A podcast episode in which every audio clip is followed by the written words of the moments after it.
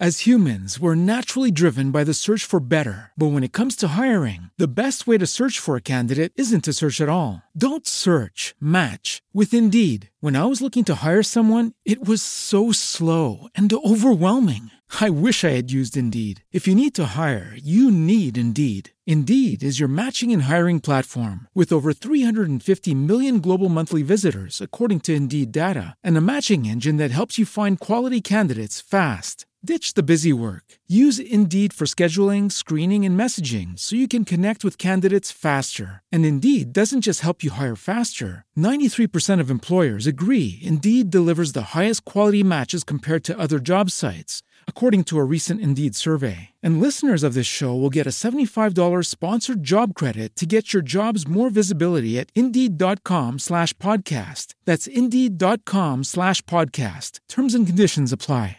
This podcast contains excerpts from NuSol Radio shows. For the full listening experience with music, visit nusolradio.com. That's N-U-S-O-L radio.com. This is Soul Say. The following thoughts and opinions do not represent NuSol Radio, Soul Say and Company, or any of our affiliates, advertisers, or sponsors. You're listening to Gems and Jams with Kim Brio on NuSolRadio.com. Y'all, let me tell you, I'm just about to be so forthright with y'all because life of media, life of production is um interesting to say the least. And my guest that I have here today, um, we've already had a substantial amount of conversation, you guys. You want to know why? Because Kim was talking and she wasn't recording. Kim was talking and she wasn't recording. Um, yeah, guys, just one of those, those, yeah, one of those moments. Thankfully, my guest is completely fine with it. So um, I'm repeating some things for myself, but welcome to Gems and Jams Radio, guys. What you do know already from today's show is that today's topic is Black business. And the guest that I bought on today, I bought on because I'm really excited about his perspective in regards to his interest um, in Black business. Because a lot of times when we talk about Black business on any platforms of any sort, we're talking about Black business in a current sense right now. And often it's also what all these Black businesses are just doing wrong, you know? And what I love about his perspective is that he's looking at this from a historical perspective, um, especially with this being the anniversary of some very important dates that we're going to get into in a little bit. But Nizam, welcome. Hello, long time no speak. Sar- the sarcasm. Gotta lighten it up a little bit. I want to thank you on air. I want to publicly thank you on air for not just like being like, you know what, I'm not about to deal with her. We just did 20 minutes of an interview and it is not recorded. I thank you for sticking with me. No problem. It happens to the best of us. It does happen to the best of us. so, a little bit, guys. Nizam is actually uh, my photographer. We just did a wonderful photo shoot yesterday. So, shameless plug. But I'm going to have him tell you a little bit about himself and where you can find him before we get into this nitty gritty and get into this good content. Okay. So, where can they find you? Tell them a little bit about you. Sure. Um, professional photographer, been shooting over 22 years, have a practice in Chicago and Miami. outside of that, um, business consultant, and finishing up my PhD, hoping to defend by the end of August, early September, which is focused on a section of Black business. So that's the nitty gritty of me which is awesome. And he, guys, again, this is our second time around, so he's giving you the the shorter versions. Um, but I do want to just say, you know, like I said last time when we weren't recording, I'm gonna have to bring you back after so that I can call you doctor. just, just, just to do redo your interview. We're gonna start sure. calling you doctor Nizam. sure, that's fine. So, um, again, thank you for sticking with me. But let's jump in here. We talked about the history of Black business. And my first question for you, how we flowed in so well, was I wanted to know what brought your interest to looking at Black business in this sense and from this angle. Um, and you talked a little bit about your uh, dissertation really bringing you here. And I wanted to know if you could share some of those things and some of those numbers, even regarding specifically Black architects. Sure. So, um, just to give context, in a past career, I worked in architecture for about 16 years. So, it's something I've always been passionate about. um, in my research, which is kind of focusing on how to increase the number of Black architects in this country, um, I had to go back to history to kind of see where where this started at. But to give context to the listeners, there's roughly 380 million people in the United States. Of that, 15% at the top is 15% at its highest point is Black people. There's roughly 110,000 licensed architects in the United States, and of that number, 2,500 are African American. Digging deeper into that 2,500, barely 500, not 500,000, 500 are African American women that are licensed in this United States as of today. And I need y'all to understand this is 2021. We're talking 110,000 licensed architects in our country, of which, y'all, from 110,000 down to, I'm not even going to say 2,500 and give down to 2,500 that are Black. And as you dig even deeper in regards to Black women, only 500 of those are Black women. And this is in 2021. It reminds me of that sentiment where we see those things online and it's like the first Black such and such and such. And I'm to the point now where I don't even get excited anymore because I'll be like, we still having first in 2021? like, how? How exactly. are we still here? exactly. Mm-hmm. So go ahead, talk to me a little bit more about how you made that shift from architecture to being uh, interested in understanding Black business as a whole. Uh, so for me, I've always appreciated business because uh, I've always been a creative, but you need to get paid. There's an art to that, ergo business. Um, so over the years, I've been a consultant for many businesses in the United States, UK, Canada. That's another story. Um, but as I got into my dissertation, I had to go back into history to kind of see, well, what has been the trend in the right. profession of architecture? So from that, I learned a lot more about Black businesses. So to give context, most of us are familiar that slavery allegedly ended 1863, Juneteenth, June 19th, 1865. Well, there's a period that I recommend everyone look at called Reconstruction. Reconstruction is the period after slavery where, for the first time, African Americans are free and are now starting their own endeavors and their own businesses. You have your first African American senators and things like that. Mm-hmm. So this is a period that roughly goes 18, 1865 to 1880. So you have your businesses coming around, you have your own neighborhoods coming about because now these free slaves no longer forced to stay on the plantation can now congregate and create their own mm-hmm. towns, cities, and such. Mm-hmm. Jim Crow comes along, Ku Klux Klan comes along, the military is no longer mandated to make sure the South does right. So mm now you're starting to have things where town people are being lynched. You're seeing your first lynchings outside of slavery. You're seeing people coming up missing, and you're seeing your towns being negatively negatively impacted. So other ones that we are familiar with that lead up to 1921 include uh, Black Chicago, the race, race, race riots in Chicago 1919, Rosewood, which is in Rosewood, Florida, where the town was burned down, and then bringing us up until to Tulsa, which now is very popular because we've just passed the 100 year anniversary of Tulsa. Correct. For the uninitiated, Tulsa was a known as Black Wall Street. It was a black town that had its own black businesses that took care of the black community because a lot of white people were not rushing to give black people said products and services. It has been said that uh, incident happened and then white residents from neighboring towns came in, bombed, destroyed businesses. I think over a, almost 100 people were killed. All these businesses were destroyed. The first thing that stands out is what happens when we have a traumatic event. Insurance there was no insurance. And I want to, before you talk about the insurance, y'all, I want you guys who have not researched, I need you guys to understand these are not just Black businesses like corner stores. These were prominent Black businesses, and a lot of the resentment from the white side tended to be because of the success of these Black businesses and the fact that they were driving cars before their counterparts, or they were had luxury furs and they had things that the white community did not have. I need you guys to understand it was not just because Black Wall Street was dubbed by uh, WEB, yeah. Mm-hmm. Yeah, and W-E-B, he named it that because of the level of business that was being done.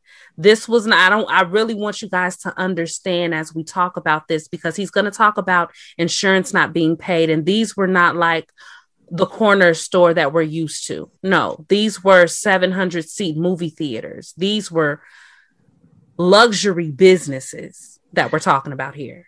I also want to interject the irony of it is because these gentlemen and women who had these businesses were from skills that were forced upon them huh. from slavery that they then took and then used to make their own way. So mm. it's interesting. I, I bring that up because a lot of people used to say, you know, black people are lazy.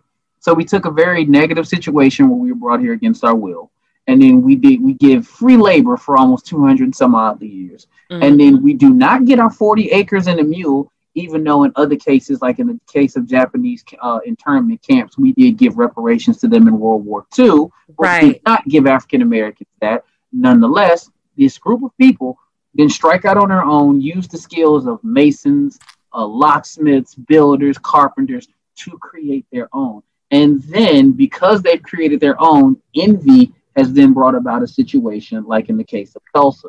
Yep. Now, one of the other things that we mentioned before, kind of pivoting back, mm-hmm. is that right after Reconstruction, a lot of banks took black people's money and never gave it back. So if you're wondering subconsciously why your great great grandma, Mima, and all them don't like banks, that's why.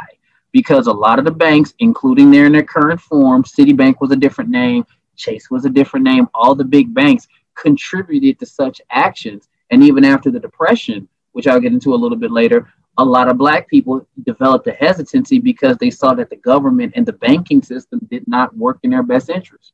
And, and it's as you say this, it's so easy as we sit back and we watch the levels of trust that Black people don't have, and we start we blow it off. You know, um, even as we talk about now, we're in 2021 and people deciding to take the vaccine or not take the vaccine we're in a place where we've never been able to trust any right. any levels of government be that be that economic base be that medical base we've never been able to trust. And that's so important like that he says that because for me i used to always laugh at older people like you don't want to put your money in the bank. Okay. And i never understood the the core of why they felt that way. Because if they gave it to the bank there was a likelihood they wasn't going to get it back. Now in 2021 we feel like oh citibank going to give me my money back. I'm going to go to the chase branch and that's not what it was. That's and, not what it was. and, and to piggyback on that african americans have not been allowed to have documentation of very simple things that we take for granted. If we look back at ans- things like ancestry.com first which i think is irony that any black person has to pay for that, given what happened, yeah. is, is interesting in itself. I want to pay you to tell me how, how you torture me and find out what I can. But I digress. So I've, I've looked up on my father's side, roots in Arkansas as far back as 1825. So, you know, and it's very piecemeal records you're seeing. Mm-hmm. So, what paperwork could you have as a black person in Reconstruction that a white person had to respect and give you your money? honor. Yeah. Yeah. Yeah. so it, it gets real complicated. So as you come up to Tulsa, these black people realized, you know, segregation might have been good. It's been asked before, you know, was segregation bad for us? In my younger days, I was all for integration, but I give the caveat of I want economic uh, integration. You know, Dr. Martin Luther King said we integrated into a burning house. Mm. Um, cultural integration was going to happen black people make the world go around. We are the trends. And just by human nature, right? Black people, black kid was going to sit next, sit next to a white kid, so on and so forth. But we have yet to see true economic integration. There's always a caveat or a dot, dot, dot to it. Yeah. So before with Tulsa, it was like, okay, we'll create our own neighborhood. We'll create our own doctors. As, as you mentioned, these weren't just corner stores. These were doctors, lawyers, uh, uh whole hotels with whole restaurants hotels. and that we didn't need to because if anyone has heard of the Green Book, that was real. You just couldn't go into a hotel or somewhere in the South. You needed to know where you could go and sundown towns, which still exist in Illinois and in the country today. If it's dark and you black, you might not want to stop there. So yeah. all of these systems we put into place for ourselves. And Tulsa was a moment where these white folks got mad, burned things down, And then ultimately, these people were traumatized and it never came back to be the same. Mm-hmm. Last caveat there's a connection to Tulsa from Chicago, where John Rogers is the great grandson of a descendant of Tulsa. John Rogers is the founder of Ariel Management, the largest mutual fund, African American mutual fund, I think, in the world. Yes, and it's so funny you said that, but I understand now. He's if you guys look him up, he contributes quite often to the Tulsa and Black Wall Street conversation as the owner of Ariel Investments, but I never really um, dug in or paid enough attention to know why because he's a direct descendant. Um, let me ask you a question as we kind of talk about him, right? Mm-hmm. This is one. This is look. Now we're into the new interview, okay? Because like, guys, what you gotta understand, this is all stuff that we covered in the last interview. So we're like, yeah, yeah, yeah, run through that. So this is a new question, right? Okay. you think about um, men like him who were able to grab something and still make something of it and create a legacy for their family. How do you feel about the legacies lost for those families who never got it back? Who, who their their families had wealth, bluntly, wealth then and they don't now and they don't have a, a family business or a lot of the things that we even look at. I'm just going to be real y'all. We look at white people and we go well zach didn't have to do anything. That's family money. Well in tulsa we had the ability to have some of that too. So talk to me a little bit about the legacies lost of those businesses for those families and for our culture i think these conversations need to happen so that somebody's great grandson or great granddaughter does the digging and do the investigative work. Mm. Um, because you're right. You know, I think I saw a chart recently where it was like the average white family has a hundred a value of one hundred and seventy one thousand dollars. Average African American family has seventeen thousand. Yeah, those stats without context are very detrimental because it leads you to believe that African Americans have no interest in saving and we're mass consumers. That's not the truth. That's not the truth. Most of us, older generations, push to be better, to save, to push to the next generation. But when you've had physical, economic, and cultural traumas, such mm. as a Tulsa, how do you justify saving? How I, will just save the money and keep it in my in, in my, my my mattress, as old folks would say. Mm-hmm. Um, and I think that these conversations need to be had amongst all Black families because then what then happens after Tulsa roughly is the beginning from 1920s through the 70s of the Great Migration. For those who don't know what that is, that's basically where a lot of Black people migrated from the South to the North to the Midwest and to the West, where there was like, okay, there are no opportunities in the South. So then people have to ask with common sense, why were there no opportunities in the South? After reconstruction. Hold it. No, because because look, we we can keep going down this road. We're gonna play a couple of songs for him.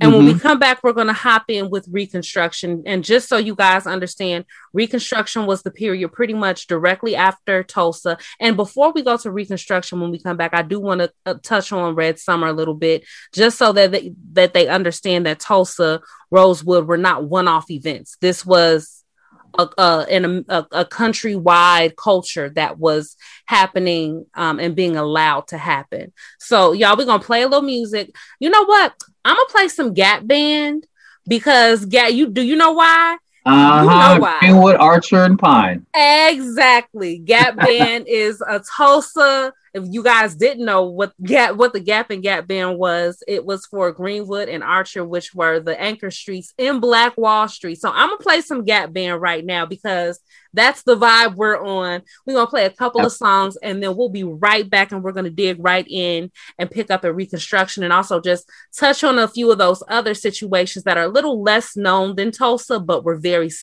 as humans, we're naturally driven by the search for better. But when it comes to hiring, the best way to search for a candidate isn't to search at all. Don't search, match with Indeed. When I was looking to hire someone, it was so slow and overwhelming. I wish I had used Indeed. If you need to hire, you need Indeed. Indeed is your matching and hiring platform with over 350 million global monthly visitors, according to Indeed data, and a matching engine that helps you find quality candidates fast. Ditch the busy work. Use Indeed for scheduling, screening, and messaging so you can connect with candidates faster. And Indeed doesn't just help you hire faster. 93% of employers agree Indeed delivers the highest quality matches compared to other job sites according to a recent Indeed survey. And listeners of this show will get a $75 sponsored job credit to get your jobs more visibility at Indeed.com slash podcast. That's Indeed.com slash podcast. Terms and conditions apply. With Lucky Land slots, you can get lucky just about anywhere. Dearly beloved, we are gathered here today to... Has anyone seen the bride and groom? Sorry, sorry, we're here. We were getting lucky in the limo and we lost track of time. No, Lucky Land Casino, with cash prizes that add up quicker than a guest registry. In that case, I pronounce you lucky. Play for free at LuckyLandSlots.com. Daily bonuses are waiting. No purchase necessary. Void where prohibited by law. 18 plus. Terms and conditions apply. See website for details. Similar in nature. Supporters of this show can join us on Patreon, where for only $5 a month, you can access all past shows and exclusive content. Join now at patreon.com forward slash soul That's P A T R E O N dot com forward slash S O L S E I C O. Want to answer one of our questions? Or have a song or artist request? Or do you just want to leave us some feedback? Call the NuSol Radio voicemail at 312 945 6376. That's 312 945 6376. Remember, we may play your message on air. Every time I come back mid interview, this is like, uh, and it's not just you. Like, Nizam, understand it's not just you. I did the same thing with Dr. Garrett. I'm probably gonna do the same thing on the next show. I get all tongue tied and flustered, but you know that's good. You want to know why? Why? Because I keep having these in-depth conversations and y'all be taking my little breath away and I'll be, oh my God. So y'all catch me off guard, but it's a good thing. Guys, for those of you who are just tuning in, I'm here with Nizam. We are discussing Black business, but we're not discussing Black business in the way that you often hear it. We're often talking about Black business from a modern place and a modern standpoint. And we're going the other direction and we're going from history on forward. We started talking in regards to the Reconstruction period, which was right after we were freed as slaves. Um, well, that was a whole gradual process, but you guys know our history. But right after that period, we were talking and we started with the phase of Reconstruction. We touched on Tulsa and we talked about Black Wall Street. If you um, did miss that and you want to catch it, guys, make sure you follow my social media so you can go ahead and get on the Patreon because that's the only way you can get these full interviews in entirety after the show has aired. So if you missed the interview, don't worry, pick up, listen now, but go ahead and hop on Patreon and get the rest of the interview. So we're picking up and we were going to talk about now the Great Migration. And the Great Migration was when uh, a lot of African Americans from the South decided there's nothing here for me and decided to move north. And that's why a lot of times we can say, Where your people from? Your people from Mississippi, your people from here, your people from there. Nizam and I are from Chicago. And we can say that even here, you can talk to people and know where you're like, Oh, your people from Arkansas too? Okay, because we were not born here, we migrated here. So dig in and jump in and give me this talk about the Great Migration and have fun, boo. Go ahead. Sure. So the Great Migration, as you mentioned, it was a great segue into that. Is a lot of Black folk leaving the South. One of the things that m- motivated people to move was opportunity, because again, people realized that I can't succeed here. Economics has always been the root of this country, as I, as I mentioned before Contrary to popular belief, uh, Abraham Lincoln, for instance, did not free black people because it was the moral thing to do. It was to keep the Union together. You mean Honest Abe didn't free us because he loved us? No. In fact, oh. Abraham Lincoln himself commissioned a study to see if he could send black folks back to Africa. It was just entirely too costly. Now, the reason he is viewed as such a great president, if you can take that out of it, is because he did what he could to keep the Union of the United States together. That's mm-hmm. what made him that. As a black person, I wrestle with that, but that's just that's and I, I, know a lot of listeners here are wrestling with that, and they're also wrestling with their understanding of what history was and what you just told them, and you just burst their little bubbles. Well, yeah, I'm, I'm going to continue to pop bubbles because I'm just in that kind of mood today. So, one of the things people don't think about is economics in this country that the Civil War was a war of economics. So, the South produced tobacco, sugar, cotton, all these things that they were selling to the world, and it was free labor. The North did not produce anything but the Constitution. Mm-hmm. So you then move into the Industrial Revolution where things are becoming modernized. Right. So you're saying, well, why did you go backwards and how does that relate to the Great Migration? With the Industrial Revolution coming in the late 19th, early 20th centuries, cars, factories, things like that. Now the agri- uh, uh, agrarian culture of farming and things is being now automated. Now black mm-hmm. people move to the north for new opportunity. opportunities so that they could work in these factories and be a part of this new revolution that was happening. Because there are a lot of people, including my father. My father passed in last year in 2020. He lived to be 67. My father chopped cotton in the 20th century. Wow. Your dad was on listen, 67 is young. Yeah. He he I need y'all to put this in perspective. Mm-hmm. He was not born in 18 nothing. Right. He chopped cotton now. So his father was born in 1903 and his father was probably a slave. Right. So, so when people say get over it, when you can think that literally we're only talking three, maybe four generations ago? Maybe. Maybe. Yeah. So the Great Migration is an opportunity for African Americans to start over because the South is flourishing with Jim Crow and things and so on and so forth. Moving forward to roughly 1929 through the 30s, we have the Great Depression. The Great Depression, for those who don't know, the economy basically went in the toilet it and collapsed. it impacted completely and it impacted everyone. But of course, Black people feel the brunt of it more than others. Now, one well, thing. Welcome to now. You're right. One of the things that a lot of black people may not know is the reason why we vote programmatically Democratic is because of uh, Franklin Delano Roosevelt, FDR, who created the New Deal. The New Deal was basically so funny you say that because a lot of black people don't know historically black people voted Republican. Republican, exactly. Up from from Lincoln up until FDR, we voted Republican. Republican, yeah. The Republican Party was built on pulling yourself up by your own bootstraps because mm-hmm. the government, as we had seen in earlier cases afterward, did not help black people. Right. Obviously. Right. So that's how we get there now. So we move through the depression. Black people now get a few scraps. So now we're the country's trying to come back together. Unfortunately, the economic engine of war brought the United States out of the Depression. This is a fact. World War II started 1939, technically, with the assassination of the Czechoslovakian prime minister. And then Hitler does what he does. We're brought into the war in 1941. When the war effort begins, most soldiers, most of the men are abroad. So now the factories are run by the women. So if you see that old school picture of the lady with the arm muscle, the, Rosie the Riveter. Exactly. That's where that came from. Yet still, we had not integrated into the army. Even though we fought in the Civil War. I was just gonna say we fought in the war, let's be clear. Yeah, we did. But after the Civil War, we did not fight again until World War II. And the only reason that we fought in the Civil War is because the North was smart. You got a group of people that know the lay of the land, give them a uniform so they can go back and fight. That was just good war strategy. Mm-hmm. That was you just common sense. You didn't need to go to West Point to figure that out. okay. So we get through World War II. Um, Truman integrates the army, so that gets into the Tuskegee Airmen and then touches into things like the Tuskegee experiment, which is the reason why black people do not trust vaccines. That's why we're not going to get vaccinated right now. Now, I'm going to dispel that myth really quickly.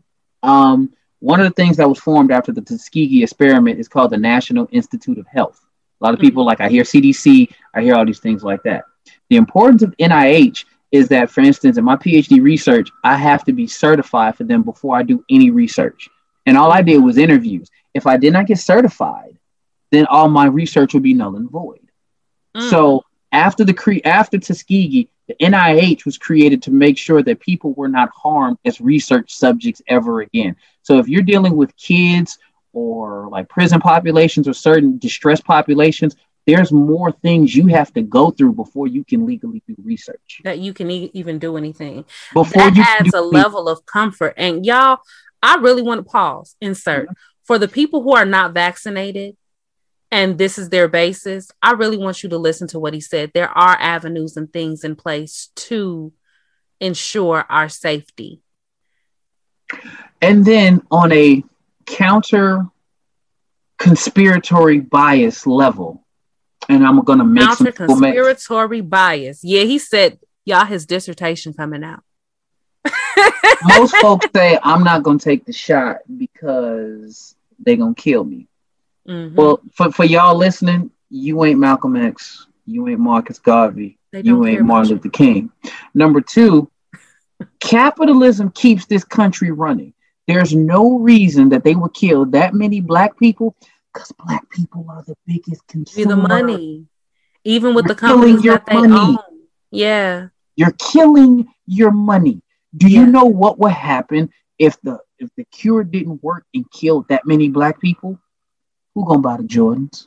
It will be economic collapse. So I say that to not say if you don't take it, that's fine.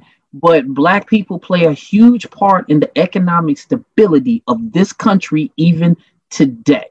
Mm. So mm we have to oh there i want to pin that because here's the thing. There's a lot of us even to this minute i i understood there was of course we have power but there's so much power in who we are. We we hold so much power and when we understand the power that we hold there are certain things that we wouldn't necessarily be afraid of. And when you put it into that perspective and you say it like that if i hadn't been vaccinated which i have y'all i'm advocating go get vaccinated but if i hadn't been vaccinated i think my mindset would definitely begin to shift so I put it to you this way for anyone that doubts what I said. If you think the vaccination is BS, why are they pushing so hard to get people back into sports arenas? Because it's money. They want to fill Madison Square Garden up again. They want to get Lollapalooza popping again. They want all of these things because when we're at home, we're comfortable, but baby, ain't nobody making money ain't but Jeff Bezos at Amazon. Money. Nobody making money. I just wanted to tie that part of Tuskegee into today and then come back around. Mm-hmm. All right.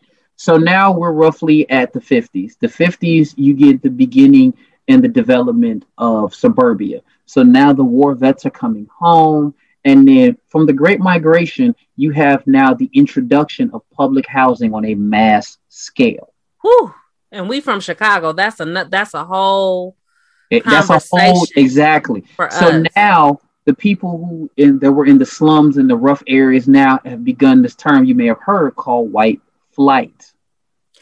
I am well aware of, of what white flight is. I'm going to give you an example. We're, look, we're going to give them a little music we're going to come right back because I'm I'm going to come back and I'm going to give you an example, a real life example of white flight. And mm-hmm. then we're going to talk about how that what happened this example in the 90s is just repetitive of what continued to happen over and over and over again y'all we are having a ball going over this history and it's, it's so funny because i know y'all are listening going mm-hmm because that's the, the the feelings that we're having so y'all we will be right back uh, this is Kimbrio. You are listening to Gems and Jams, and for the sake of it, I'm probably gonna play a Gap Band song again because I mean I got enough of them in the repertoire right now. So I'm probably gonna play a Gap Band song again. But we will be back, and we're gonna hop right in. We're gonna start talking about um, that mid-century area, and we're gonna talk about specifically white flight when we get back, and then we're gonna bring it all up to present time.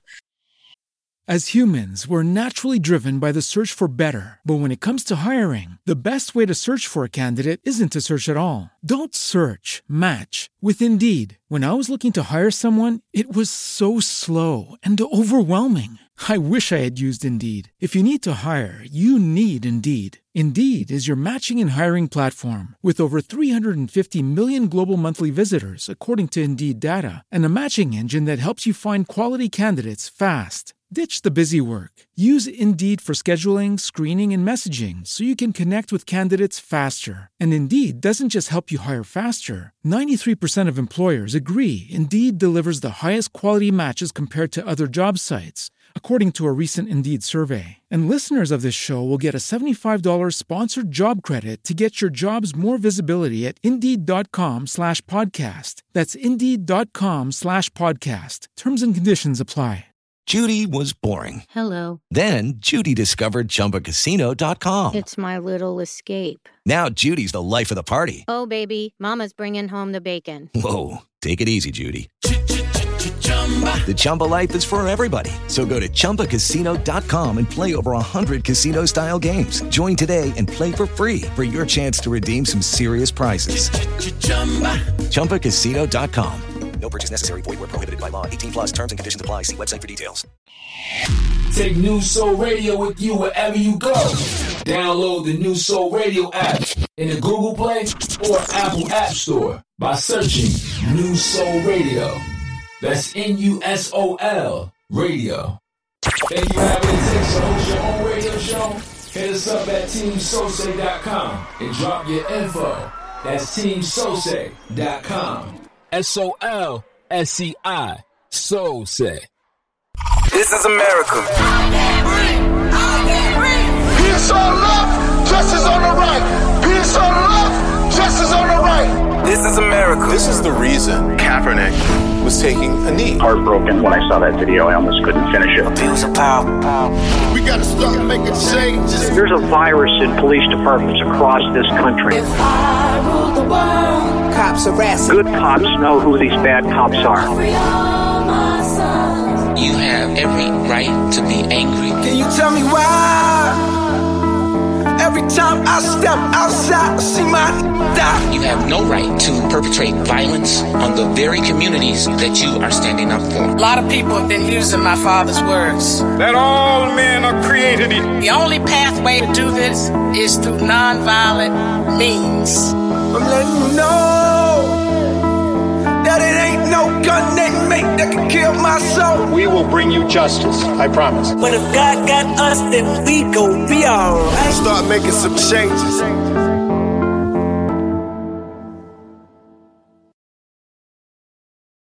Imagine that this radio spot is about your business. It's easier than you think. Text 630 465 5742 to get started. That's 630 465 5742. I am here with Nizam. And honey, we have been having us a conversation about black business today. And it's not the conversation that you would think, y'all. We're not talking about black business right now and how look, you know all the black business conversations about how horrible this is and we got to do better in customs. No, we taking it back. We're getting historical and we're talking about the history of black business and we're bringing it forward so that we can understand the state of black business now. So if you've missed the interview previously, listen from here on out, but make sure you go ahead and go to the Patreon so that you can listen to the entire episode. So before we left, you talked about white flight, and you said you guys are probably familiar with a little white flight. And I'm going to tell a little bit of a story for you and, and let you just have fun with that and then hop in and tell me how that happened over and over in the past. Sure. Um, my my I'm from Chicago like you, Nice, and we look we Chicago. I know that this is worldwide and you guys are listening everywhere. We're from Chicago. And I uh I was on the south side, you know, that's where I was born and raised. And mom and daddy said, We're gonna move our baby to the suburbs. We want her to have a good school and we want all of that. So they moved me to Matteson. They moved me to Matteson and we moved to Matteson in 1990. And my parents um, have great jobs. They're well off. We built our home from the ground up. And we were so, listen, honey, we were happy to be in Matteson. By the time I was in second grade, there were one, there was one white kid in my class. I got there when I was in kindergarten. Okay. Wow. To the point where uh, 60 Minutes did an actual episode on the white flight in Matteson. and they literally fled to Frankfort, which was like two miles down the road, mm-hmm. literally. But they just didn't want to have any black neighbors. And I can remember watching the episode of 60 Minutes as a child and pointing, oh my God, mom and dad, that's our house on the TV but it was so dynamic because as an adult looking back back being a part of and being in the middle of it and being able to have friends that at the beginning of my elementary school career i had white friends and by the time i got to eighth grade there were none mm-hmm. mm. that was my personal experience with That's, white flight yours is not unique first started happening? So white flight begins to really take hold in Chicago and in other cities, roughly, let's say the late 50s and early 60s. Specific to Chicago, um, there's also this term redlining. Redlining originates in Chicago. Oh wow. So there was a there was a time that if you were in Chicago and you were black, even when you came up during Great Migration, there was a, literally a outlined area where you only could be if you were black. That included Bronzeville, what we call the low end. I think up until 63rd. So Mm-hmm. you look at the segregation of the city in Chicago, cities like Chicago and Miami. We still living in the expressways. Yeah, Chicago, Miami, and other cities use highways to divide them. So, for example, in the case of Miami, there's an area called Overtown, which is a predominantly black community. Highway I 95 cuts the neighborhood up. In the case of Chicago, the Dan Ryan splits Bronzeville from Bridgeport. Mm-hmm. So, for those who don't know what that means, Bridgeport is a predominantly historically white Irish neighborhood where the Sox Stadium is, and we still had racist incidents as late as 1997 with the beating of Lenard Clark. You still have them now, to be frank. I Right. was about to I was about to rent some commercial space, and the owner was like, Don't come by yourself at night. Exactly. Bronzeville, at ergo the name, is a historically black neighborhood, although it's lightening up, but historically has been an area where many black people came from. So white flight now becomes, you know what, with civil rights in some of the far south neighborhoods like Auburn, Gresham, Roseland, Chatham, um, all these neighborhoods used to be white, and mm-hmm. white folks start leaving. So that's white flight of them going into the suburbs. And then this is why a lot of our grandmas and grandpas got their first houses in the late 50s to the late 60s on the far south side. Oh my god. Okay. Now, I- and I'm only saying it like that because it makes so much sense as as we as black people here from Chicago, this is the story that we always get and all of our they all got their property around and I never thought about it like that, but they all got their houses around the same time in the same areas where they're and most now. of them also got their houses because the west side was never properly redeveloped after the King riots. Wow. So if you could, there's parts of Madison to this day you can see That are see still desolate. that is still desolate. Correct. Mm-hmm. So now you get to white flight. So now, post civil rights, we've had the era of assassination from Kennedy to King to Malcolm X, Marcus Garvey, and now our generate our parents' generation believed change was on the horizon. Right now, we can vote, we can do all these things. Enter the 70s. The 70s, with the free love of music, began to introduce deregulation. Deregulation, for those who don't understand or know, I partially want to tell you, but I really want you to look that up. Deregulation, for You got to tell them now. They, you got to tell them on here. study to show that self approval. Go find it yourself. I don't want to sound that smart. Go go look it up yourself. But to give context of what deregulation means, it literally the name. Certain industries were re- regulated. You could only do certain things. Mm. So when you make it a free market, that changes the dynamic of it. Another thing happens in the 70s is we go we leave the gold standard. What that means is up until then, every United States dollar was backed by a piece of gold. A lot of people don't know that. That's why I Fort did not know that. Yes, we we are no longer behind the gold standard. We then move into something that gets real dangerous: credit. Mm, So now in the '70s, you start to see gives me these anxiety. right. You start to see um, these major cities like your steel mills, your Garys, your Pittsburghs, your Mhm. Detroits. They're starting to wane now because of deregulation.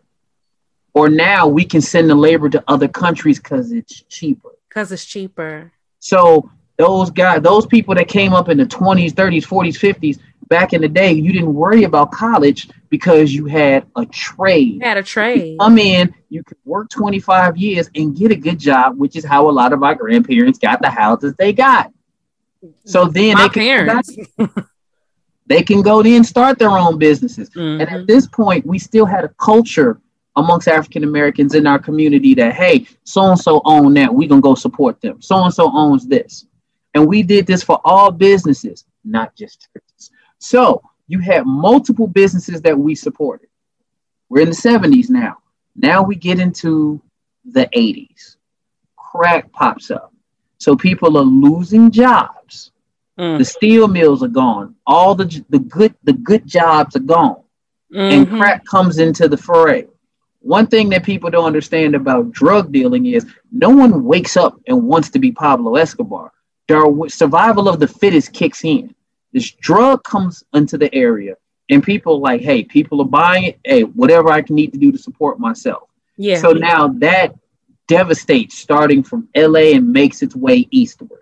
Mhm. All right. So then our neighborhoods, we start to see the the advent of the drive-by shooting. The gang culture had changed. And for a lot of people that don't know, the gang culture in Chicago is not what you think it is. If you know the No. history of these original street organizations, they are called street organizations for a reason. this is not organized crime. Let's be clear what's happening here. They they these kids don't even understand the history of what they're a part of. And there's factions fighting with factions where these in these institutions and i'm using that word on purpose used to be to protect the community. They were not to torture the community. So now, with drug addiction and violence, the neighborhoods are now further going down. So, in cases of the West Side, for instance, that never recovered 20 years prior from the King riots, now you got further depression. Now, the older parents who bought the houses in the 60s and 70s, they're now 50s and 60s. Now they're now being held hostage by the gang members that are their grandkids. mm-hmm. So Mm. you start to see Mm. a rise in crime and you start to see patterns of crime on, for instance, the South Side 79th, 87th, 69th, 63rd. all these numbers that we know to get your butt on and off of that street Exactly. So the 80s then pivot into the 90s, and then now we get into modern era, internet, things like that. Interestingly enough, Joe, President Biden, had a hand in writing the crime bill that helped the three strikes rule, which is why Biden is trying to make it up to black people today. so hard but I digress. which- wait, which is also why he had Kamala. he has to get Kamala back because Kamala, if y'all remember when Mhm. they were adversaries, Kamala was not here for Joe. at all. So if you think about everything I've said up until this point, we're in the 90s. Where are the businesses? So now the businesses are withering away, and now you see today's businesses in African American communities, where the predominant business that is growing in the African American community is the church, the large church that is supplemented by smaller churches. The check cashing place because of the saving and loans industry in the 80s. So there's only one black bank in Chicago to this day, which Is that Seaway? Correct. So black things are disappearing in black neighborhoods. Now you have other groups coming in. So the we don't own the subways, we don't own the Dunkin' Donuts, we don't own the gas stations, we don't We own own none of it. None of it. we own none of it. Have you ever tried to start a business in Chinatown and not been China of, of Chinese? It it's not gonna happen. ain't gonna have no money going allowed to happen. Nope. So now we have the hair shop, the chicken spot, the churches, the cash check spot. So when you go in black neighborhoods, you don't have proper things to sustain them. So everybody wants to do the same thing. So now we're in the 90s. We're with we're getting through, not over, the crack ep- epidemic. Right. And now the old parents who bought the houses that I mentioned in the 50s and 60s are now 60s, 70s, and 80s, and they're dying off. And guess what the kids do? Sell the house. Sell the house.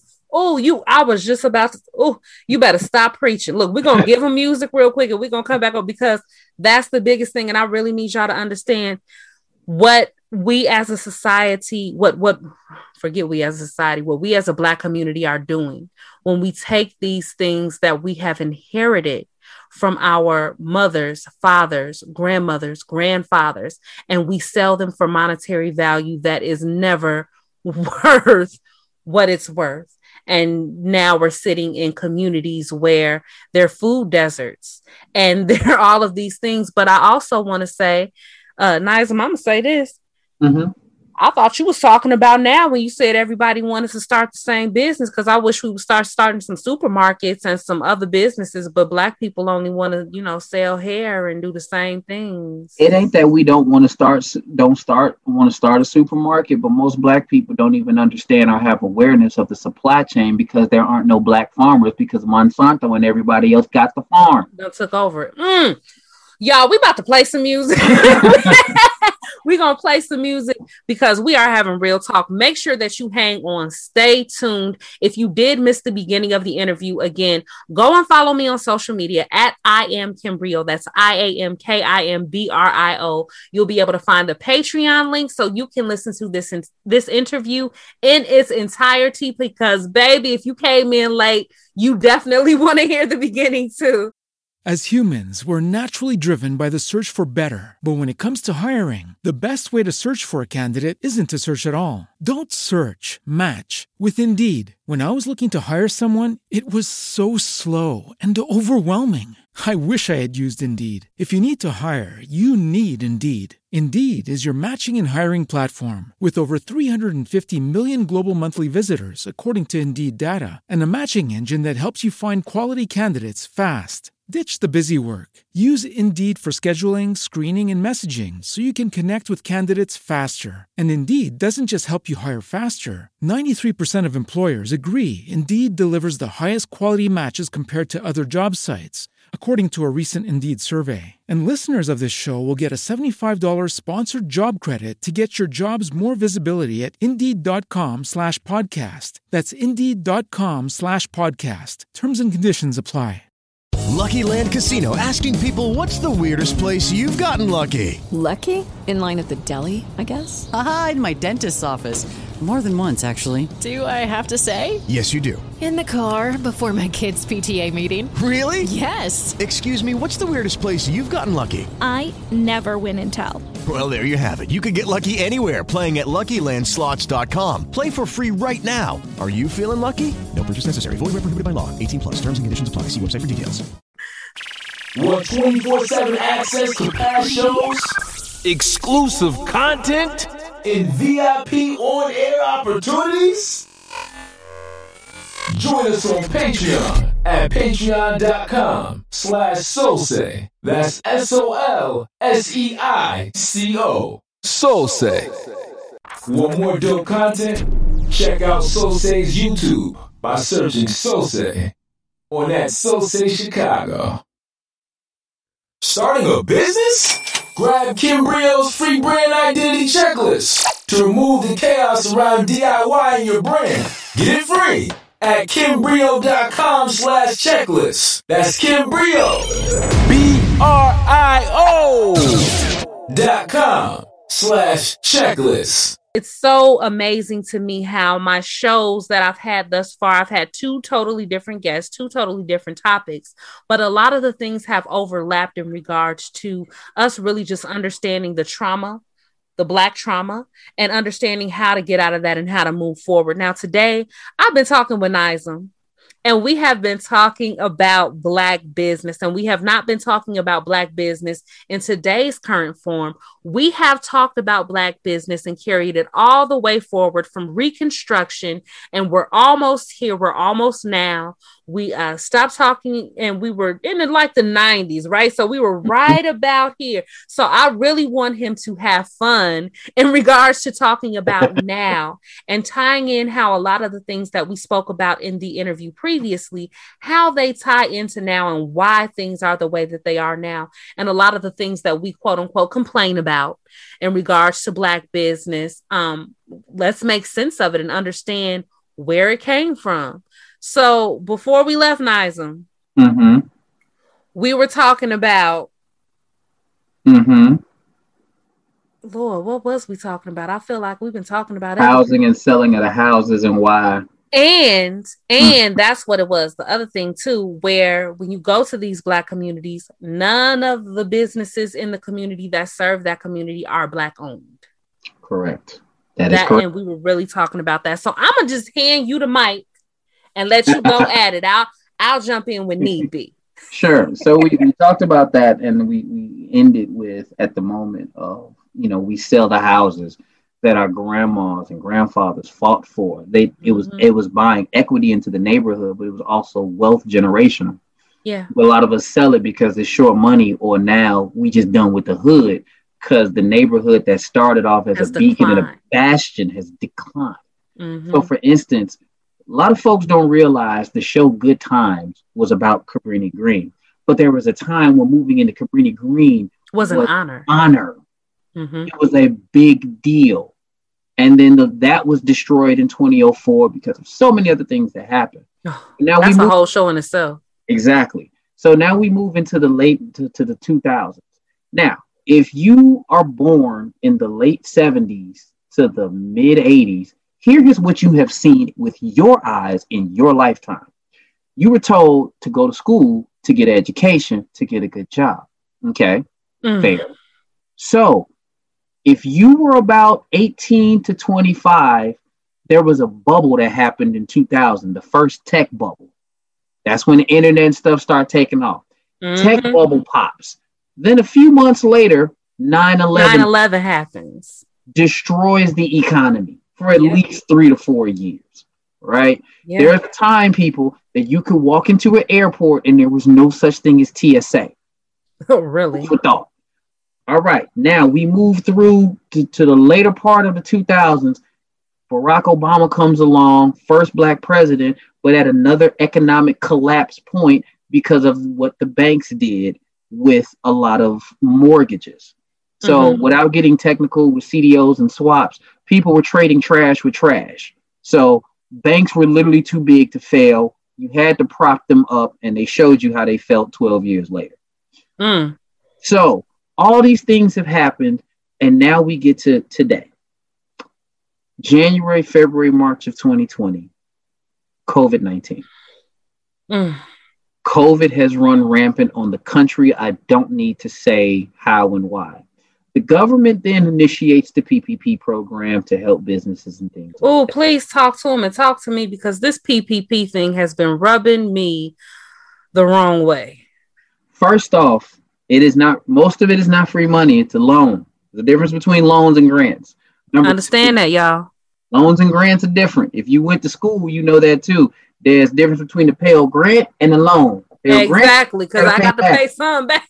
That's why you gotta pay back, right? Then in the case of the PPP loans, what people don't know is that if you got a PPP loan from the United States government, we can find your information publicly, Right now. where you live and how much money you got. So we could screenshot, we could pull it up and share it on the screen right now. People do not understand that. They do not know. I know people who works in very vestiges of government who have shared with me literally addresses of people where it's like, yo, this is what these people are getting.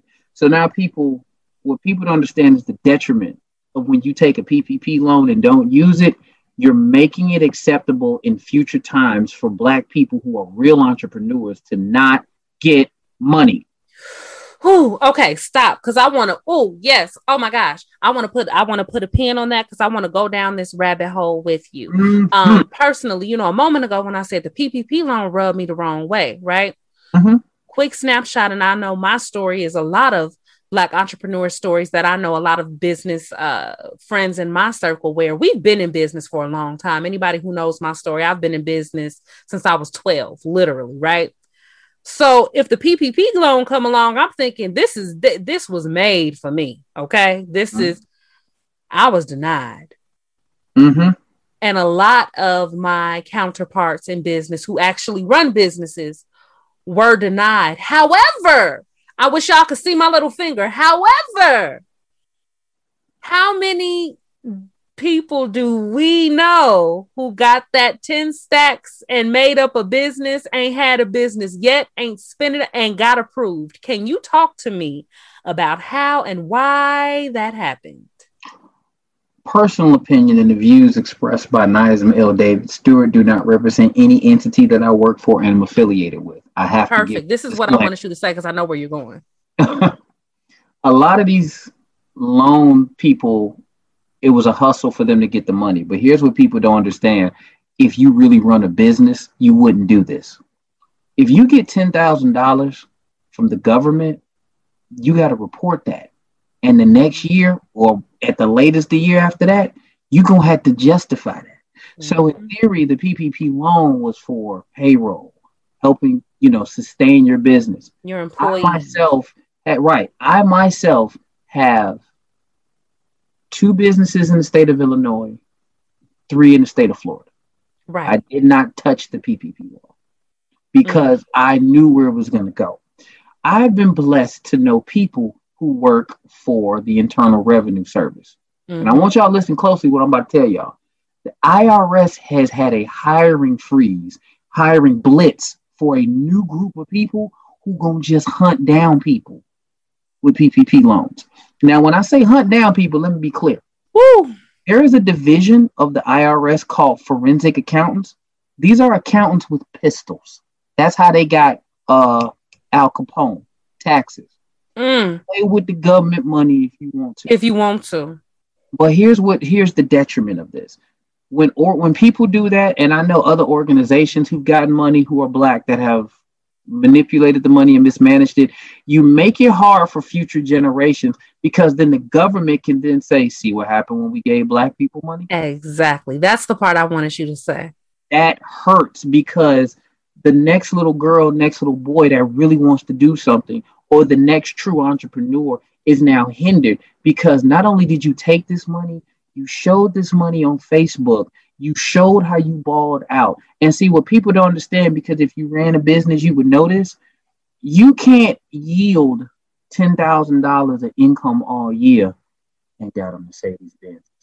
It don't work like that. That's not One plus one don't equal 37, y'all. So when you use money from the government, or if you just have a basic account, you need to give account for what you made and what you lost, and things and so on and so forth. But a lot of people turn that money into a quick come up. And without getting into details, I know for a fact in certain suburbs in the south part of the south side of Chicago, it's hundreds of people who got this money times ten thousand and have done nothing. with Nothing with it. That now No. that was my question for you.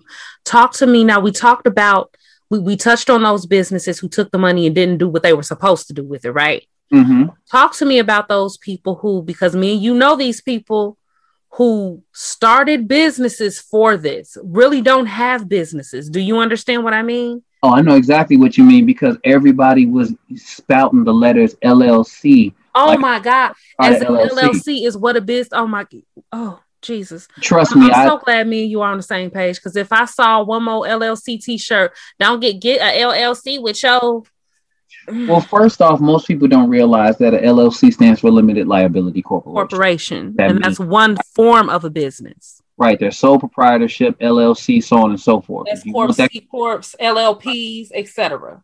if you want to develop a business properly, talk to me through the proper channels. I'm not giving that much free game away. I've done enough of that today. That said, if you're starting a business, it's more than just an LLC. You have to do things like an EIN and proper formation of the organization. And it's not that hard, but you need to do it properly.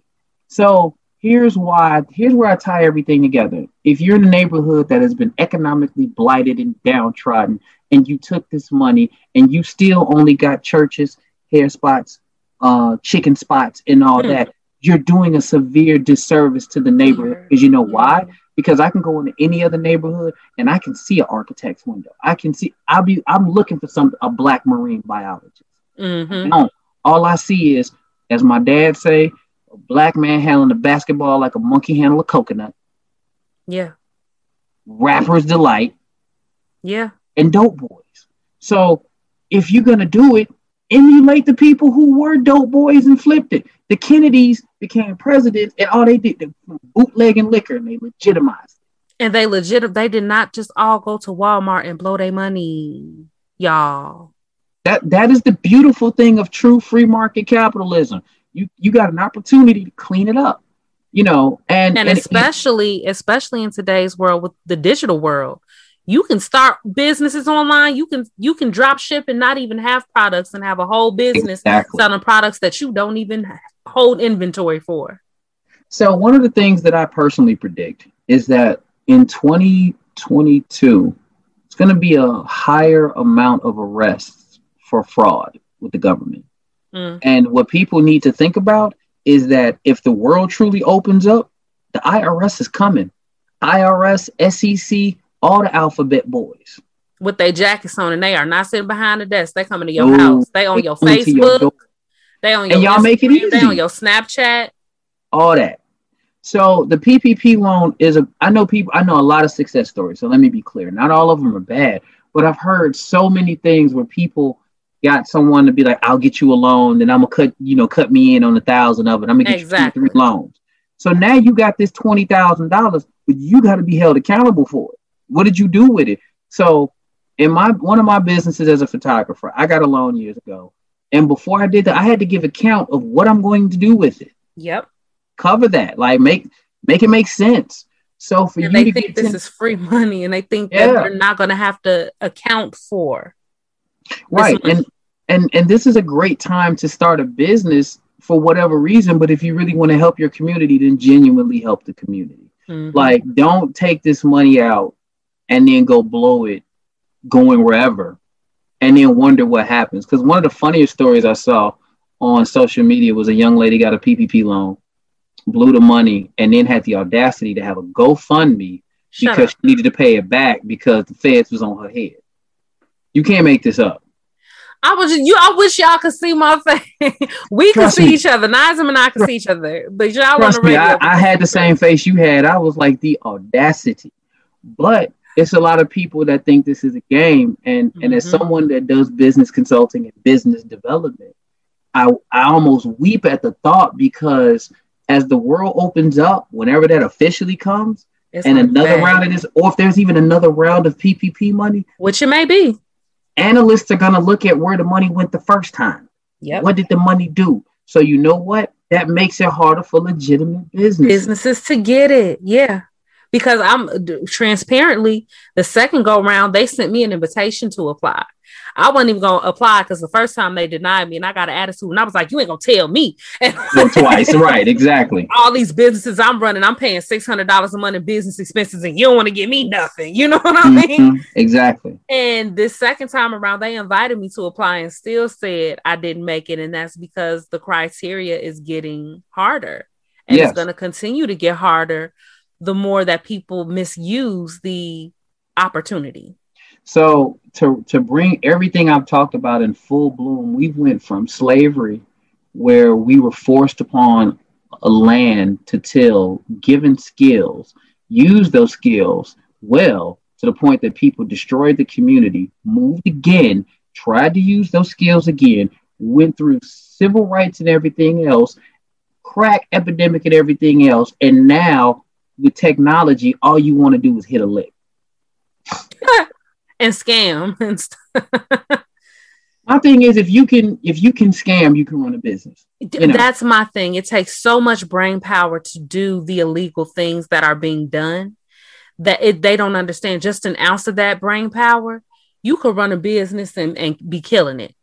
As humans, we're naturally driven by the search for better. But when it comes to hiring, the best way to search for a candidate isn't to search at all. Don't search, match with Indeed. When I was looking to hire someone, it was so slow and overwhelming. I wish I had used Indeed. If you need to hire, you need Indeed. Indeed is your matching and hiring platform with over 350 million global monthly visitors, according to Indeed data, and a matching engine that helps you find quality candidates fast. Ditch the busy work. Use Indeed for scheduling, screening, and messaging so you can connect with candidates faster. And Indeed doesn't just help you hire faster. 93% of employers agree Indeed delivers the highest quality matches compared to other job sites, according to a recent Indeed survey. And listeners of this show will get a $75 sponsored job credit to get your jobs more visibility at Indeed.com slash podcast. That's Indeed.com slash podcast. Terms and conditions apply. It is Ryan here, and I have a question for you. What do you do when you win? Like, are you a fist pumper?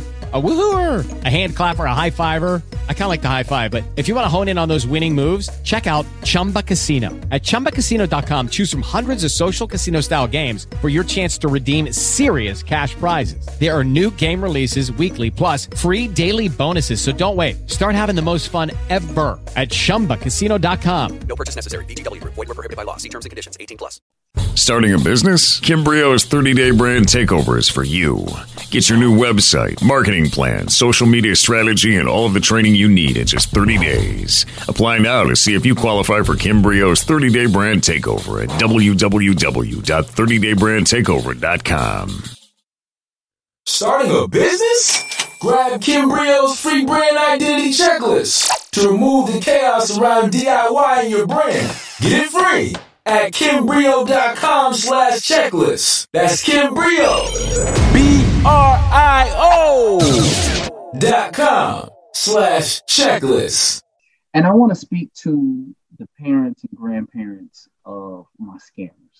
Mhm, Speak up a little. Mm-hmm. Make sure they can hear. Because this is something that if people catch on to is a game changer. If you know anybody that is a card cracker or anything or a hacker like that, go and get you a cybersecurity uh, certificate and get paid to do it legally. This country has been under cyber attack. That's how Target Oh God, yeah. and all that. The money that people make in cyber defense is crazy. Insane. When you look at movies like Live Free or Die Hard, it kind of give you a little illusion about it. This country finds little Johnny, who's a little hacker, and be like, tell you what, little Johnny gonna do fair time, or Johnny can come work for us. Right. And as black people, we're creative. So use that as a legitimate skill. You know what I'm saying? Mm. We we're always innovating. A lot of people don't know lottery was founded in Chicago. Old folks called it policy. The policy racket. The policy racket evolved and then was created and then turn into lotto that we have today. that we have today. I need to pause. I need to pause because I want them to, I want to repeat what you just said. Mm-hmm. Because I have a lot of older listeners. Of course, I, I'm on America's Home for Old School and Dusties. so I got a lot of older listeners. But what I do also know is that they're aware. A Mhm. lot of them are aware of their grandkids, their great grandkids, their sons, their neighborhood, whatever, who are doing these things Mm-hmm. and they just sit back. And I, I think that part of it is fear. Part of it is fear. We've definitely terrorized our elders. You know what I'm saying? I don't know any other way to say it. But if you can begin to pour into them, just like he said, tell them how much money they will make a year doing cybersecurity. Just look it up. Look it up. Go to glassdoor.com. Tell them how much they will make a year doing cybersecurity. And they say, well, what is that? It's exactly what you do now Exactly. and you won't go to jail. exactly. I need you guys to hear that and let's start leading. A, a big problem, and I, I a big problem of what's going on with our youth, in my opinion, is that we're afraid to lead them. We've gotten so afraid of them that we just sit back and let well, whatever they're gonna do, just let them do it. Yeah. I don't care how much they fuss, cuss. I don't care if they flash the guns, y'all. We have to be aware and lead them in a direction because right now we're letting them lead themselves into the wilderness. and expose them to different things. Yeah. Um, you know, one of the things I also tell people is expose your kids to museums and different things like that. Let them see, like right now, I'm super hype at the young lady, uh, Miss Avant-Garde, who won the spelling bee. I was in the spelling bee as a shorty. I remember the word I screwed up on, abundant. Man, Everybody remembers oh, the word they messed up on, don't they? never forget. I do know, but, but let them see that you too can do this because the narrative is often limited to just sports and entertainment. Or if you're going to go down that route, don't just look at LeBron James, look at Rich Paul, be the agent, you know, And look at more than the basketball that they do because they do way more than that. way more than that. If you want to be an entertainer, look at the people who own stuff. And the history of business in this country, as I've covered, is so much more that, of course, I couldn't cover everything. But even if you look at the Motowns and what the Berry Gordys had to go through just to, to, to compete with Capitol Records and everything else, Yeah. we're a people who overcome and innovate. If we do, don't do nothing else, we overcome and we innovate. My fear, though, is we rest on our laurels and you can't just hit a lick. We got to get out the grind culture. We got to get Yeah. out of.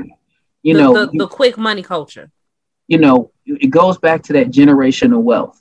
You know, the, the simplest things you can do is get life insurance get a house. And my thing is, even for my dope boys out there, if that's the life you're gonna lead, then just get a policy on yourself. Just get a policy on yourself and buy the house and the property so that you got some that you leaving to them. I'm just saying, if you're gonna go out like that, don't don't put everybody else in jeopardy. Let them have something afterwards. Yeah, you know. But we're so busy looking at short term money, and I've been guilty of it too. That get into what wealth means. So for me, the reason I've started multiple businesses, I already have a will. Yes, black people get your own will before you get sick. Right. I already You're in your have- 40s and you have a will as you should. We're not supposed to wait till we on our deathbed and pull an Aretha and now they looking for for pieces of paper with our handwritten. We not supposed to do that, y'all. Ooh, have that in place. You know, my family between my nephew, my sister, my uh, myself, we have things in place that are for our next generation, for my niece and for my great ne- my great nephew. Like these are the things that my parents didn't know how to do. My grandma, when she died, said, "I'm taking the house with me." My dad didn't want the house. If he takes the house, I don't become homeless two or three times. Mm-hmm. So these are the things that we need to think about that, yo, even if we don't want the house, keep it in the family. To this day, me and my Yeah. sister and my nephew are trying to buy back that house because Yeah. it's sentimental value and we just want it because my grandma had that house from 69 to 05. So And- and- everything I'm telling you is real time even to me. Yeah, and and even as we look at other cultures and how they operate and how they support each other, like you said, even if you don't want to live in a crib, keep the crib to keep it in the family. Put a renter in there unless it's until it's needed. You know what I mean? Because here's the other thing too, and you touched on it. I'm just gonna mention it. Black people got a real quick way of putting our kids out the house and not supporting them. You 18, you gotta go. And then we're in our 20s and we're homeless and we're this, that, and the third. Whereas other cultures give their children the opportunity to grow, learn, a place to be, etc. Um, that enables them to do that. Like even with myself, bluntly, I'm grown, but without my parents' support, I would not be able to be in business for myself full time. Yeah, I can see that. And in my case, my mom passed when I was 23 while I was in grad school. Pops passed last year. Grandma passed the year after my mom passed. But I've often, as I got older, was like, yo, if we would have kept that house, Yeah. it's so much more I wouldn't have had to deal with. Yeah. You know, so me and my sister talk regularly about like generational wealth, about why it's so important. You know, we just want to put things in place that, you know, my niece who's 16, she ain't ever got to go through that. she you don't know, have to worry about where she gonna live. even down as a photographer, I have things broken out in certain ways that if I be, if and when I become what I'm going to become as a photographer, money is going to stay in the family. We good. Right. We not selling it all off. You know what I'm saying? We keeping some things in the tub. And these are the conversations that we need to be having now because those of us in our 30s or 40s, these are the wealth building years. Kick Yeah. it, go to brunch, do all that, but put something away or come up with a business that you know what when this gets takes off this is going to keep the family eye Sustained, correct. you know what i'm saying because that is why the tulsas were formed in the first place Yeah. because they saw what their parents went through and they were like let's not do We're that not gonna do that again. the whole reason why a lot of them then came up north was we saw what our parents went through let's We not, not do that do that. again so mm-hmm. it's a theme that we keep seeing that now we're breaking in a negative way because it's all about me, me, me, me, me. And if you got kids, nieces, nephews, you need to be thinking about them now because the world that they're gonna come up in, don't hang your hat on reparations. Don't hang your hat on reparations. No, that's done. Because how people are handling the PPP loan is a ruined it. justification for not giving reparations. Yep. And when, when I say that to people, they cringe. And people ask, well, how can you say that? Well, you can say, well, if they can't handle this money, what they can handle ten thousand dollars. What are we gonna give them X Y Z amount? And if anybody wants to figure out the amount of money that each black person should get for reparation, I'll give you a very relatively simple formula. 40 acres and a mule in 1865 multiply for compound inflation from 1865 to today. Which I don't even want to tell you that amount of. I don't Oh, come on, man. So imagine hypothetically, Uh-huh. hypothetically, and I'm just going to say hypothetically again, each black person is owed five to ten million dollars. That's crazy. We will kill ourselves. 40 acres and a mule, 40 acres of land. So let me give people a scale of land because I'm speaking in terms of Chicago. If you've ever been to the rink in Chicago and that parking lot in the back, that's an acre. That's imagine one acre. That's one acre. So 40 acres and a form of transportation. Take that from 1865, multiply that and compound the inflation from 1865 to today. Do you realize how much money that would be for each of us? But do you, I, me and my dad used to joke about this. He was like, well, first thing the niggas are gonna go do is go buy a Cadillac and get them some chicken. You know, Exactly. get them some gold. So they're gonna spend about 80% of it beforehand. Here's the- right, but here's That's the. Here's the irony of it though. If people really wanted to turn the economy around, give black people money because they're not going to save. I'm gonna say that again. Give black people money because they're not going to save. Mm. Everyone is everyone knows the alleged numbers that it takes what a black dollar stays in the community maybe 18 hours. If that, yeah. Other communities as high as 23 days. They, I was just gonna say, it's like a whole month before it leaves their community, literally. I mean, the, the concept of the PPP loan even proves that because we use the money, you know, Not with black businesses. not with black businesses. Because if you look, hair and nail shops started opening back up, Yep. flying started coming back. All these other We things. went on vacation, we went and kicked it, we drank, we all of this stuff. And I need you guys to understand as we discuss this, these things, and I want you to look at the past 12 months with Mhm. fresh eyes and how things have been done. And I want you to really fully understand as well why so many people were yelling the things that they were yelling on social media during the quarantine buy black, buy black, buy black. And y'all was like, cool, I support my black people, I get it, but I need you guys to understand why all of this matters and the depth. It wasn't just because I like my black people. And I want to end it on a positive note that a lot of us do not know this information. Um, and I get it. I, I, I say it from a position as an academic, but I didn't know it at one time either. You know, so the thing is, if you want to change, reach out to me. Um, there are other people that do what I do too. Reach out to people that can help you become aware of it um, because a lot of times too people who know something can hold it in such disdain and look at people ignorantly Yeah. you know um, my phd aside i want to see everybody black win i don't care if we get along Okay, Issa. i want to see everybody win you know like my thing is for for everybody that's screwing it over there's somebody who's got the next cure for something the next dope restaurant Yeah. the next fly brand so I want to see them win. You know, let's let's get that off the ground. So if you're serious about your business, um, reach out to me again on the socials. Uh, year sixty Y E A R six zero P H O T O G. Um, and then specifically, if you're really serious about that, um, I have a separate company called Ghost Wolf. That's www.gwolfe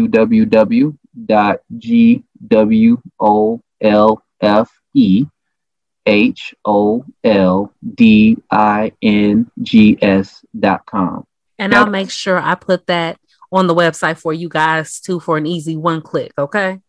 So let's, you know, I, I- I hope that those go back and hear it. Um, it's a lot to take in. And um, don't just believe me. Everything I look up, Google it. See if I'm lying. I am Study to show- so Study to show that self approval. listen, I am so grateful to have had you on the show right now and, and even zooming out and just looking at the conversations that I've had previously. Like I said, my my previous interview, we talked about intergenerational trauma of, of blacks and we talked about understanding mental health in the black community. And the funny thing about it is even we're talking about black business now, but it all dwindled down to I asked her, I said, Dr. Garrett, what is the thing that we can do to move forward? And she said what you said, we have a lack of knowledge. Mhm. And that's literally you just said we we don't do it because we don't know. Right. And if you have the knowledge and you are black, y'all, we gotta shout it from the ra- the, the mountaintops. The- It, it takes nothing to get your message out there. We got to talk about it. We got to get it out there. And if you are one of those people who understands that you don't know, research. You we have no excuses at this point. There's a podcast on any and every historical thing you can think of. If you don't want to read you can listen to audiobooks. If you just want the snippet version you can just google it. I mean y'all we have no excuses. And at this point we're in a place in history where a lot of the things that they try to hide in regards to black history are being exposed like tulsa. Like tulsa. Now please disprove a myth that my grandmother would say. You want to hide something from a black person? Put it in a book. Yeah. But guess what? Y'all, I don't want to hear it. Let me tell you. no, I'm going to tell you why. We really are at a place now, y'all. I have an audible library of 396 titles. Mm. If there's a history book that is too thick for me to read, I can listen to it. Y'all, the knowledge is there. It's there for us. We have to go and get it. We have to go and get it. And that's the only way we're going to be able to grow and move forward as a community in any capacity on a micro and a macro level. Indeed. Thank you for coming. Thank you for having me. I will say, I'm going to go ahead and say it on there. Look, the, you'll be back. I might wait till after you have the doctor so I can introduce you like that at a doctor. okay. So, but thank you so much for coming. You just dropped your socials. I also want them to make sure they check out your site. That's y60r.com. That's y60r.com. That's for your photography. If they follow me on the socials, they will see me tagging with you and everything. Um, because you just did my photos. They don't even know. That's how this whole interview came about. And also the other website, G Wolf Holdings. It's G W O L F E holdings.com. So if you are very serious about starting your business, you're very serious about doing this strategically, doing it the right way, and having a clear understanding, hit up Nizam. And then when you're ready for your branding, your logos, and all of that stuff, y'all hit me up. Mhm. I mean, you and Nizam. When you're done with them, just call and be like, they ready for you, Kim. And And we're gonna have a nice little factory going. Just send them I'm your way. Assembly line in here, assembly line in here. So y'all, thank you so much. We're gonna play a few more songs, then I'm gonna give y'all an outro. But thank you so much for listening again. If you missed any of the interview, get your butt on Patreon and get this full thing. It is so worth it. Supporters of this show can join us on Patreon, where for only $5 a month, you can access all past shows and exclusive content. Join now at patreon.com forward slash solseico. That's P A T R E O N dot com forward slash S O L S E I C O. This podcast contains excerpts from NuSol Radio shows. For the full listening experience with music, visit nusolradio.com. That's N U S O L radio.com. As humans, we're naturally driven by the search for better. But when it comes to hiring, the best way to search for a candidate isn't to search at all. Don't search, match with Indeed. When I was looking to hire someone, it was so slow and overwhelming. I wish I had used Indeed. If you need to hire, you need Indeed. Indeed is your matching and hiring platform with over 350 million global monthly visitors, according to Indeed data, and a matching engine that helps you find quality candidates fast. Ditch the busy work. Use Indeed for scheduling, screening, and messaging so you can connect with candidates faster. And Indeed doesn't just help you hire faster. 93% of employers agree Indeed delivers the highest quality matches compared to other job sites, according to a recent Indeed survey. And listeners of this show will get a $75 sponsored job credit to get your jobs more visibility at Indeed.com slash podcast. That's Indeed.com slash podcast. Terms and conditions apply. With the Lucky Land slots, you can get lucky just about anywhere. This is your captain speaking. Uh, we've got clear runway and the weather's fine, but we're just going to circle up here a while and uh, get lucky. No, no, nothing like that. It's just these cash prizes add up quick. So I suggest you sit back, keep your tray table upright, and start getting lucky.